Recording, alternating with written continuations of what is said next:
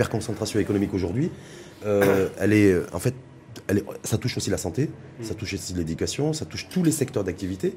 Et je me dis alors, est-ce que notre salut aussi, est-ce que vous considérez-vous que nos véritables leviers de croissance sont dans les régions, dans les, territoires, et que bah, il faut réussir la prochaine étape, next step, nouvelle génération de réforme, c'est bah, de faire des- de, de plancher sur le développement local et territorial.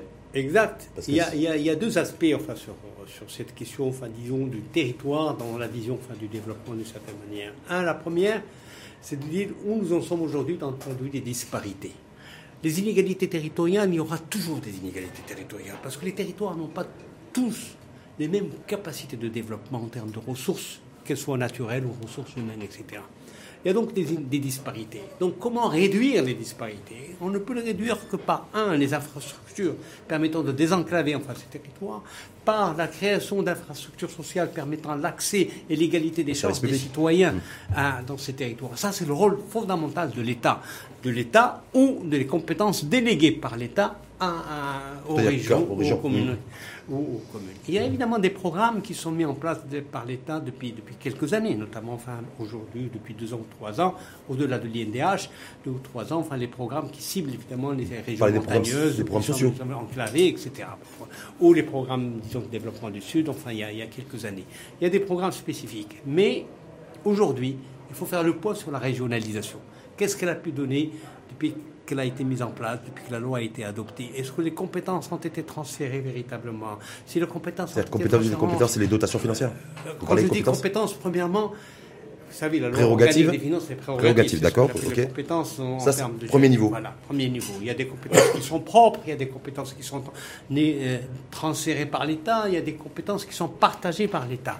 Donc on a encore à mettre en place des dispositifs permettant cette relation de l'État central aux régions et aux collectivités territoriales pour que l'État et les collectivités territoriales se mettent d'accord sur un certain nombre de programmes et de projets et chacun des composants, chacune des entités met en place enfin des dispositions et des moyens financiers pour atteindre ces objectifs. Il y a évidemment l'autre aspect, on ne peut pas parler du territoire et les mettre à niveau au-delà des programmes qui sont mis en place et qui sont suivis par la direction des collectivités territoriales.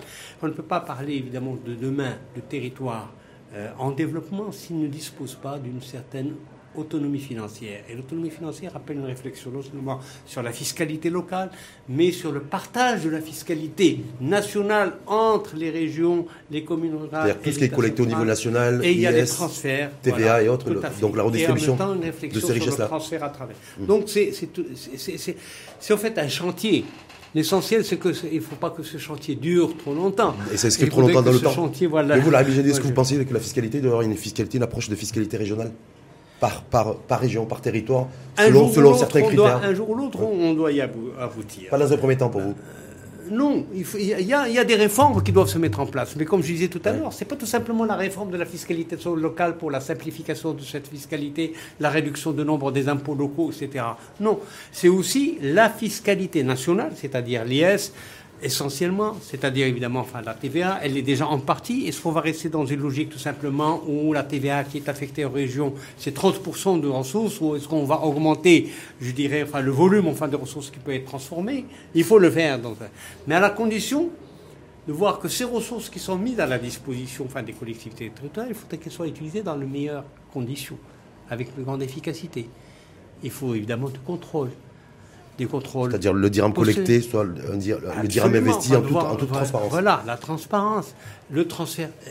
Et un des vecteurs essentiels de ce mécanisme, c'est ce qu'on appelle les contrats État-région. Mm. Qui sont pas seulement des contrats État-région, parce que les communes aussi peuvent s'intégrer dans la région, enfin, elle est- elle est en Parce même que nous, on temps- a les communes et les provinces tout aussi. à hein. fait, et les provinces. Donc par conséquent, faire avancer ce, ce vecteur de contrat État-région qui permet à la fois d'assurer la cohérence entre le transfert des ressources financières et les transferts des compétences autour d'un certain nombre d'objectifs, avec une question fondamentale, ou deux questions, je, je, je- d'autre chose, c'est, un, la déconcentration Aujourd'hui, nous sommes dans un chantier qui vient d'être lancé après des années en fin d'attente. Il faut évidemment l'activer le plus rapidement possible. Et la déconcentration, ce n'est pas une déconcentration tout simplement administrative, c'est-à-dire celle où les ministères vont déléguer aux services extérieurs parce qu'ils sont plus proches du terrain et de la proximité, enfin l'identification des mhm. programmes et des projets, mais aussi une déconcentration financière, comment enfin, le ministère va gérer son budget en fonction enfin, de cette déconcentration enfin, administrative. La logique, la loi organique des finances, le budget n'est pas encore suffisamment avancer du point de vue de la déconcentration financière. Il faut coupler la déconcentration financière à la, déconcentration administrative pour qu'on ait une politique de déconcentration globale. Mmh.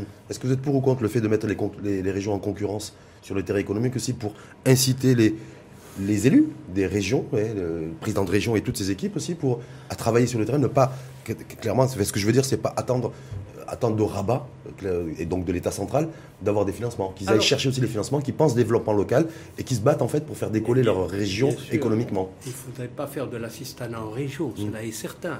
Mais qu'est-ce qu'on entend par concurrence entre les régions? Concurrence entre les régions, c'est premièrement des acteurs régionaux qui saisissent le potentiel de dispose de, de leur région, qui les mettent en valeur à partir évidemment de programmes de développement et qui font, je dirais, du marketing territorial pour que leur région soit suffisamment attractive à la fois pour l'investissement étranger ou pour l'investissement national ou pour l'entreprise nationale. Ça, c'est un aspect mettre évidemment les régions en concurrence sur cet aspect-là, oui.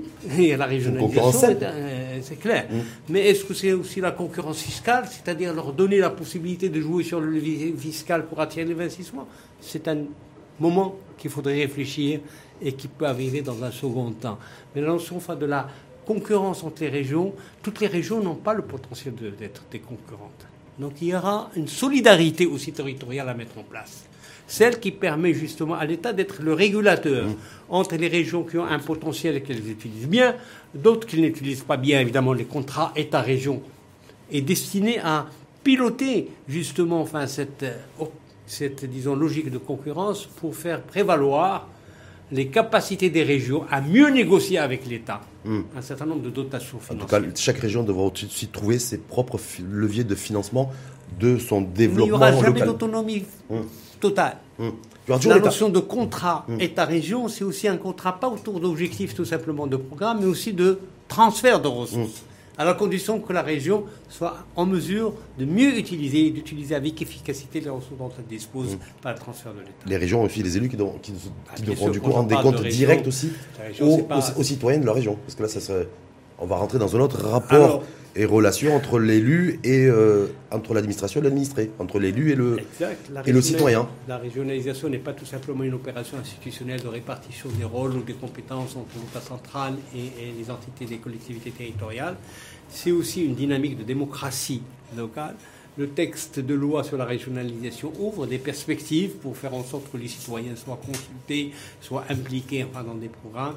Il faudrait aussi travailler sur cet aspect-là pour donner un contenu euh, je dirais, efficace à cette notion de démocratie participative, pour que la démocratie participative ne soit pas perçue comme étant permettre à des mouvements associatifs d'accéder à la ressource de la région dans un réseau de clientélisme. Hmm. C'est être à l'écoute véritablement des, citoyens. Donc il y a aussi l'enjeu de développement économique, il a aussi une dimension d'enjeu démocratique. Tout à fait. Hmm, c'est intimement lié. Tout à fait. que l'extension du hein? périmètre d'un ben enfin, territoire est tributaire de... On ne peut pas parler de développement s'il n'y a pas une appropriation de ce développement par le citoyen et si nous ne sommes pas à l'écoute du citoyen et si hmm. le citoyen n'est pas aussi un acteur au fin du développement. Et en, étant un acteur, c'est en payant l'impôt du déjà. Euh, hein, pardon en payant son impôt.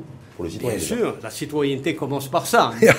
mais, oui, mais en même temps, enfin, il faudrait que le citoyen soit suffisamment rassuré sur l'usage efficace de sa contribution.